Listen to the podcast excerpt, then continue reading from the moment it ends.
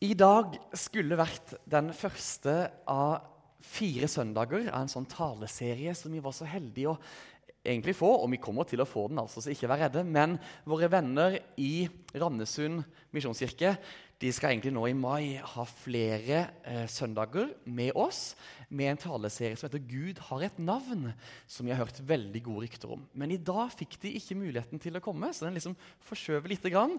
Så da må dere holde ut med meg én søndag til. Men det ser jo ut som dere iallfall foreløpig, foreløpig er med meg, og det er jeg veldig glad for. altså. Men vi kan glede oss altså fra neste søndag og resten av mai. Bortsett fra 15. mai, for da er det alle sammen gudstjeneste. Da får vi altså veldig flotte folk inn her som skal forkynne en spennende taleserie. Men da sto jo jeg litt sånn fritt når en plutselig fikk en søndag her. Og da blir det jo litt sånn at da deler en jo gjerne det som ligger litt sånn ekstra på hjertet øh, om dagen, men også kanskje sånn generelt i livet. Um, og jeg har rett og slett lyst til å dele litt om dette med å være, leve ut troa si i hverdagen. Leve ut en naturlig tro i hverdagen og i den byen som vi tror at Gud har satt oss i. Så vi ber en bønn, og så hopper vi inn i det. Herre, takk for ditt ord. Det er så godt å kunne få lov til å samles uke inn, uke ut, og få lov til å åpne ditt ord, få lov til å dele fellesskap med deg og hverandre. Og så tror vi at ditt ord er et levende ord. Og som det står, så vender det ikke tomhendt tilbake. Men når det går ut, så gjør det noe. Så vi takker deg for at du har gitt oss ditt ord, at vi kan få lov til å samles rundt det, og at du, Hellige Ånd, gjør det levende for oss. I Jesu navn. Amen. Amen. De av dere som har med en bibel, kan slå opp i Jonah, kapittel 4. Og I Gamle Testamentet så er det ikke alle av oss som er like habile når vi skal begynne å leite i de her profetene. Så nå fikk dere litt sånn forvarsel, så kan dere begynne å slå opp Jonah mens jeg gir litt kontekst til det vi skal snakke om. Og det merker dere kanskje at jeg gjør ofte. Og for det første tenker jeg at Det er greit å liksom få en oppfriskning på hva som er forhistorien her i forhold til Jonah. Men jeg tenker også at det er så viktig at vi kan være en kirke hvor det er mulig å komme eh, om en har kjent Jesus hele sitt liv, eller om en nesten aldri har hørt om han, så skal det være mulig å komme inn her og skjønne måte, hva vi snakker om, og kunne få lov til å få tak i det. Det ønsker vi i hvert fall gjøre så godt vi kan. Så derfor bli med meg på en liten reise. Vi skal spole ganske langt tilbake, mellom 750 og 800 år før Kristus. Så bodde det i Nordrika av Israel en mann som het Jonah.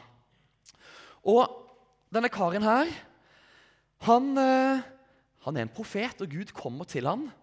Og så ber Gud Jonah om å dra til en by som het Ninive, som var hovedstaden i et sånn stadig voksende eh, imperie og rike kalt det asyriske riket. Men Jonah han blir stressa. Han vil ikke reise til denne byen hvor det er kjent for at de er voldsomme og voldelige og gjør masse sprø ting. Han vil ikke dra der, så han bestemmer seg for å reise en annen vei. Gud han har bedt han om å reise dit for å egentlig forkynne to ting. For det første omvendelse, og for det andre om at Guds nåde kommer til å komme over dem dersom de omvender seg. Men i stedet for å gjøre som Gud sier, og dra de 130 mila østover til Ninive, så hopper han på et skip rett vest. Og det går rett vest ut i Middelhavet, både sånn, sånn geografisk og kompassmessig, men det går òg rett vest. For Gud han sender en storm, en voldsom storm. Og det som skjer er at De da kaster lodd jeg synes det høres veldig rart ut, men de kaster lodd for å finne ut hvem sin skyld det var at det nå kom en storm. Og jeg blir veldig fort sjøsyk. Eh, jeg har mange ganger lagt på danskeferja og hatt det ganske ugreit. Stine må ta seg av guttene, og Einar mens jeg bare ligger der og, og skvulper. holdt Jeg på å si. Jeg er veldig glad for at ikke noen i tillegg da begynner å skylde på meg. At det er jeg som liksom var skyld for, for stormen. liksom Jeg har nok, nok, med andre ting. Men det som da skjer, at loddet det faller på Jonah. Og så spør de Jonah hva skal vi gjøre med det? Hva skal vi gjøre nå? Så sier Jonah, han sier det sjøl, kast meg ut i vannet. Og så gjør de det. Og i det øyeblikket hvor Jonah treffer liksom vannoverflata, så blir det helt stille. Og så hopper vi videre i kapittel 2. Og der kommer det en fisk. Må være ganske stor, da.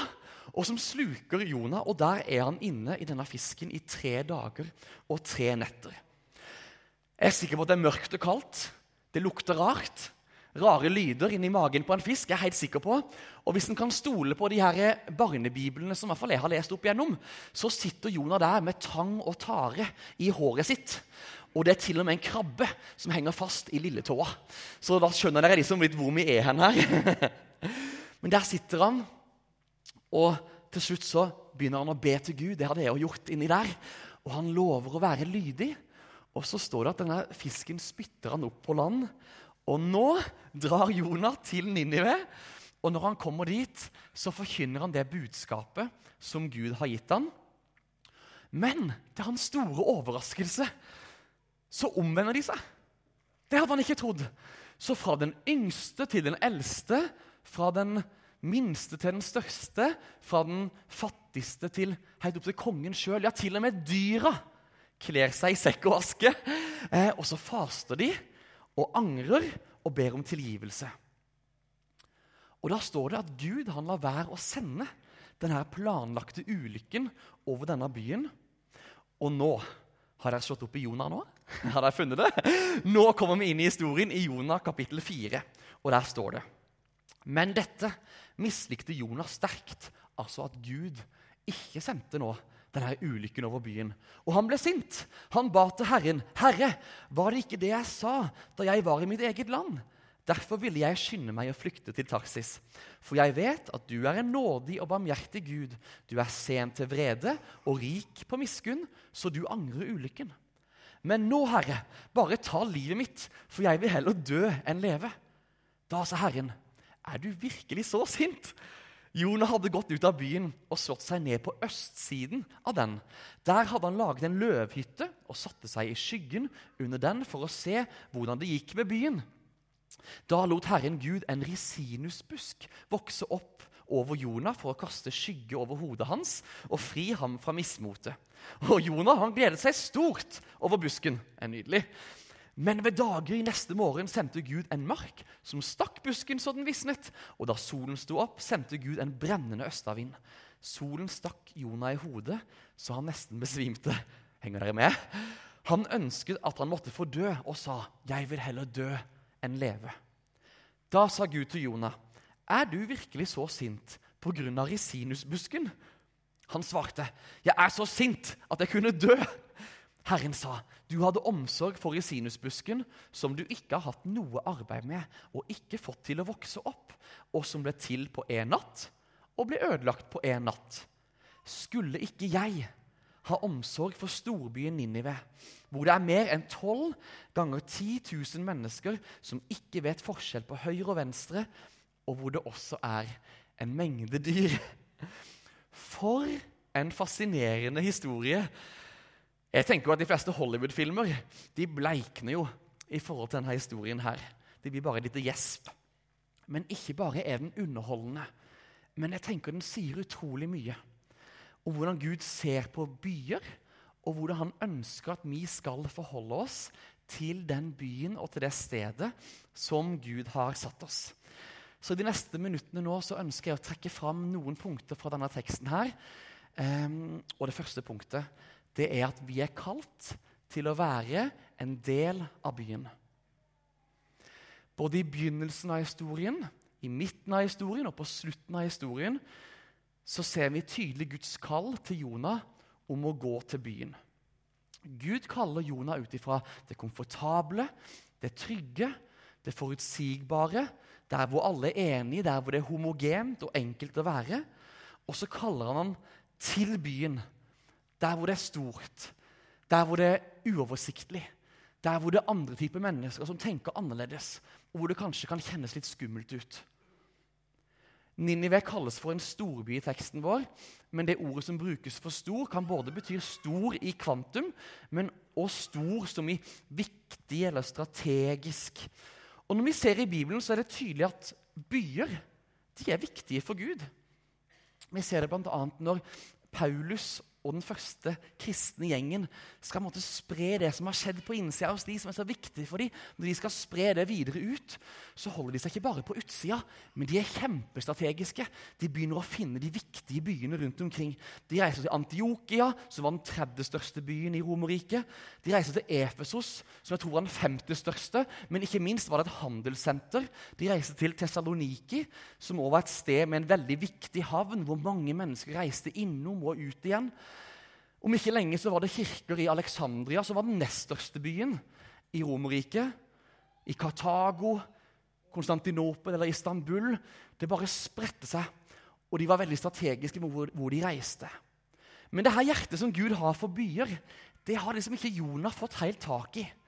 Den luringen han gjør, som han først får beskjed om da etter hvert, og forkynner til folket i Ninive. Men hva er det han gjør etterpå for noe? Jo, så fort han er ferdig, så stikker han på utsida av byen. Han reiser opp i åssiden så han kan sitte og se på byen. Og hva er det han gjør for noe? Jo, han sitter der. Og så sitter han nesten og gleder seg til at Gud skal komme og straffe dem. Det er akkurat som at han sitter der ute og tenker å, de der fæle menneskene, den der fæle byen der. Nå setter jeg meg på utsida her, så skal jeg kose meg og se når Gud kommer med lyn og torden over denne byen her. Og maken til type. Der sitter han helt til det går opp for han at Gud ikke kommer til å sende lyn og torden over byen likevel. Og da rabler det nesten helt for han. Det er nesten som å høre Karius og Baktus. altså. 'Jeg blir så sint, Baktus, bror!' holdt jeg på å si. Han, han sitter der, han, han, vil jo han vil helst dø.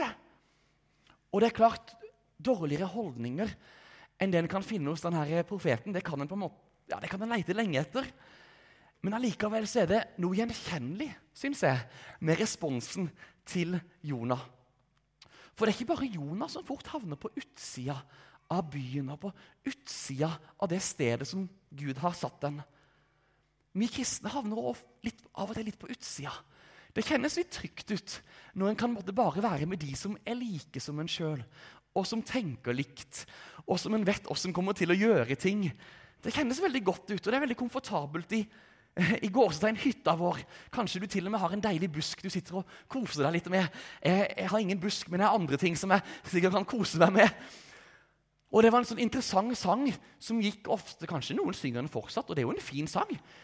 Men det er en interessant sang som jeg hørte da jeg var liten, som går sånn Hør hvor det stormer der ute. Her er det fredfullt og tyst. Og jeg tror den er veldig godt meint, og det er en fin sang. Men det er likevel som at det nesten former tankegangen til noen av oss litt med at her inne her kan vi ha det godt, her bør vi være mest mulig. Her, liksom, her kan vi ha det trygt med hverandre. Og så er det den farlige byen og den farlige verden og alle de menneskene der ute. Der må vi passe oss litt. Grann. Og skal jeg ikke rekke det for langt, men kanskje til og med noen kan kjenne seg igjen i Noah, nei, unnskyld, i Jonah, hvor en tenker at å, Gud, det er nesten så jeg bare håper at du snart kommer og liksom rister litt tak i de her menneskene som ikke følger ditt ord. som at så, du, Nå må du komme og liksom gjøre noe, og så sitter vi nesten og venter litt på at Gud skal komme og liksom straffe. eller noe sånt. Men jeg tror at dette her er så langt unna Guds hjerte som en kan klare å komme. Gud han ønsker oss som en del av den byen og det området som vi er plassert i. Og det her blir så tydelig i en annen historie som utspiller seg noen århundrer etterpå historien om Jonah. For da er det nemlig sånn at Israelittene har blitt eh, tatt igjen.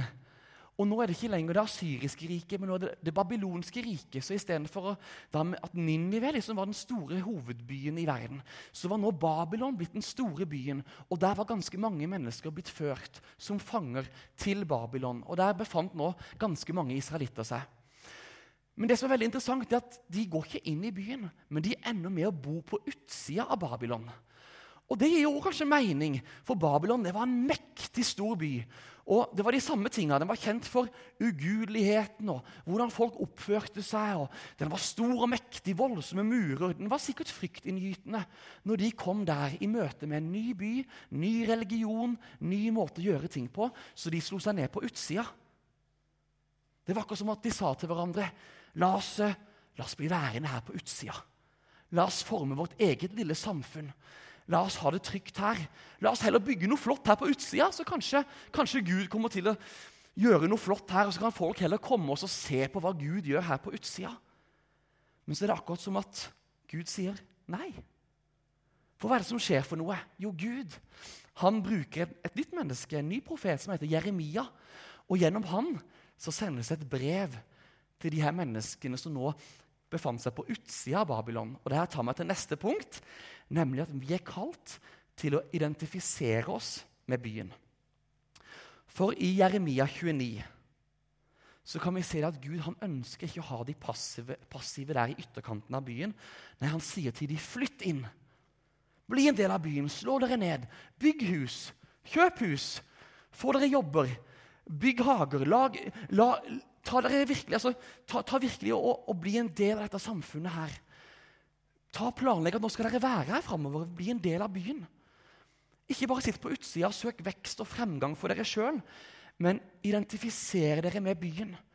La den bli deres nye hjem. Søk dens fremgang. Be for den. Velsign den. Og igjen tenker de bare, ja, men er det ikke bedre at vi er her ute på trygg avstand og ikke involverer oss for mye? Kan vi ikke bli her og bygge noe flott? Men Gud sier nei. Og dette her, det har vært en reell eh, og på mange måter forståelig problemstilling for kristne gjennom alle tider. Nettopp denne problemstillinga mellom i, men ikke av, som en kan lese om i Johannes kapittel 17, i det som kalles for Jesus sin ypper, ypperste prestlige bønn. Så nevnes dette med å være i verden, men ikke av verden. Og Spørsmålet for mange har jo da vært på hvilken måte og i hvor stor grad er det riktig å identifisere seg med en by hvordan lever en i det spenningsfeltet her?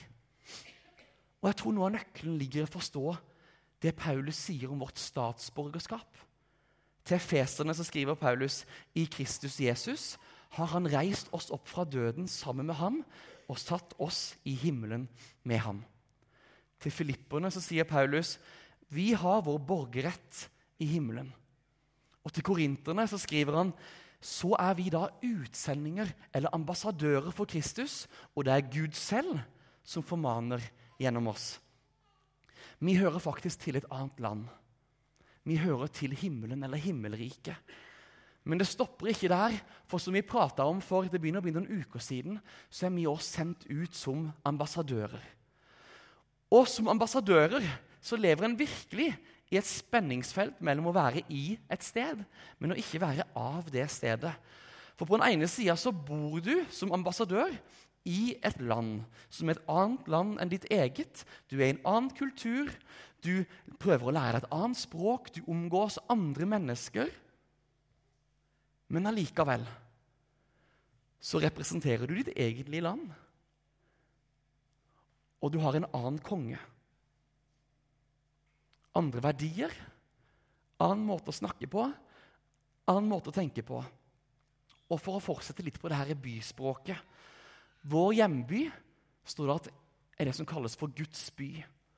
Mange steder i Bibelen kan en lese om at vår egentlige hjemby og vår destinasjon som Jesus gjør klar for oss, det er en himmelsk by. Blant annet I Hebreerne 11 og Hebreerne 13 så kan en lese om den himmelske byen. Men vet du hva? Akkurat nå så er ikke du der. Selv om det er der du på et vis kommer fra og ikke minst skal til.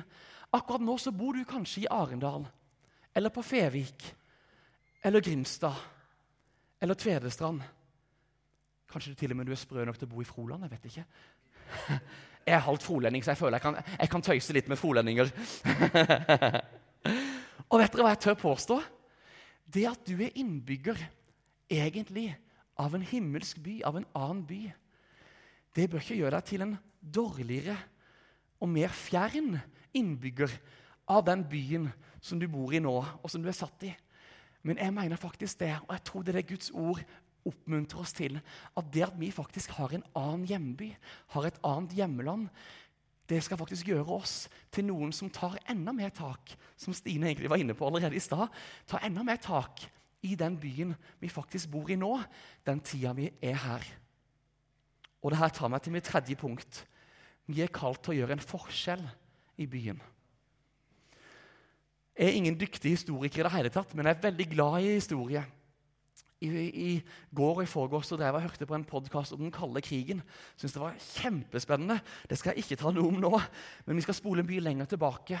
Og Jeg ønsker å ta dere litt inn i bare den aller første tida til de første kristne. I år 165 så var det en voldsom pest i Romerriket. Og ca. 100 år etterpå var det en heftig pest og pandemi som vi er blitt vant til. Eh, som ble såpass, egentlig Begge to. Den første var den heftigste. Der sies det faktisk mellom en tredjedel og en fjerdedel av hele befolkninga døde.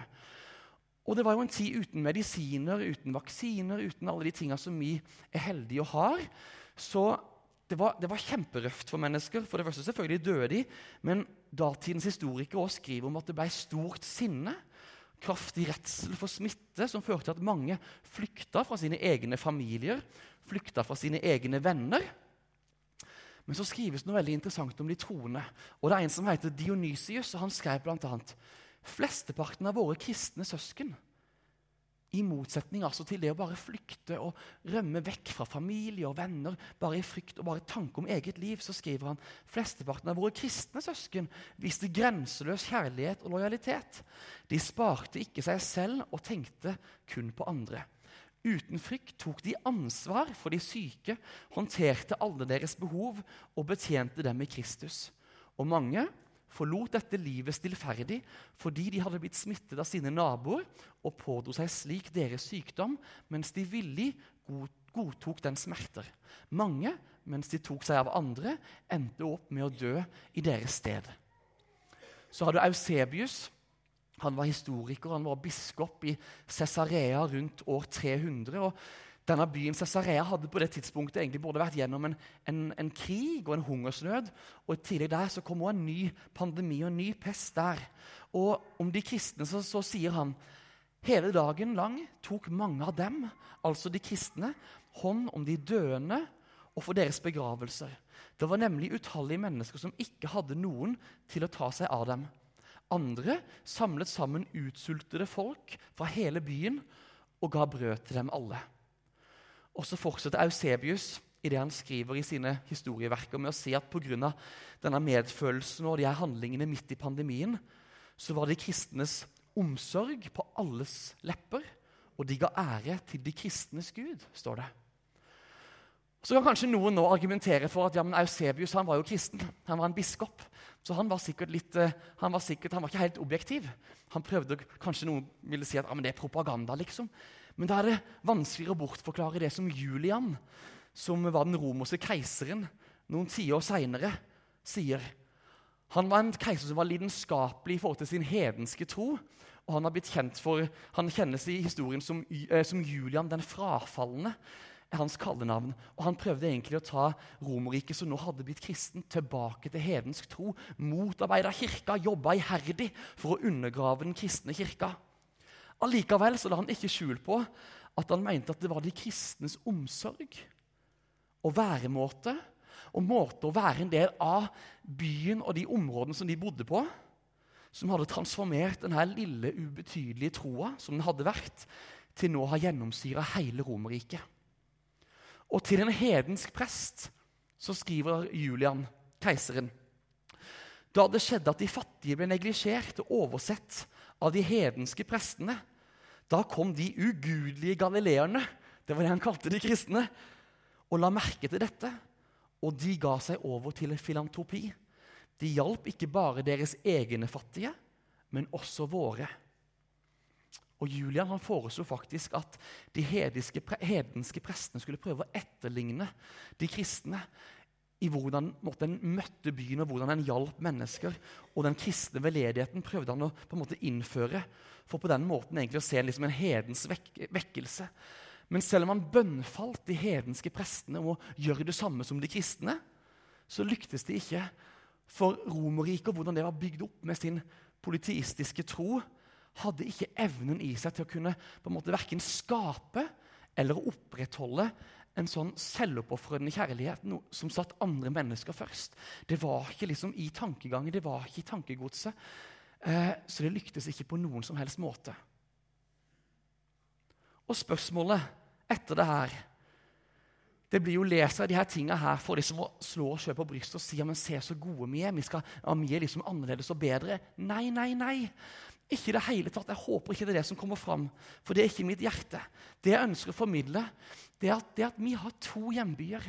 Både himmels, en himmelsk by, men òg er for en stund plassert i en by, på et sted, i et nabolag, på en jobb, på en skole. Er at, vi er meint til å være annerledes der. Vi er meint til å bære noe som, som, smaker litt annerledes, og som ser litt annerledes ut. Og som er meint til å peke til syvende og sist tilbake på Jesus. Og Jeg elsker hva de for noen år siden gjorde i Bethel Church i California. Jeg leste om det i denne kristne avisa Korsets seier.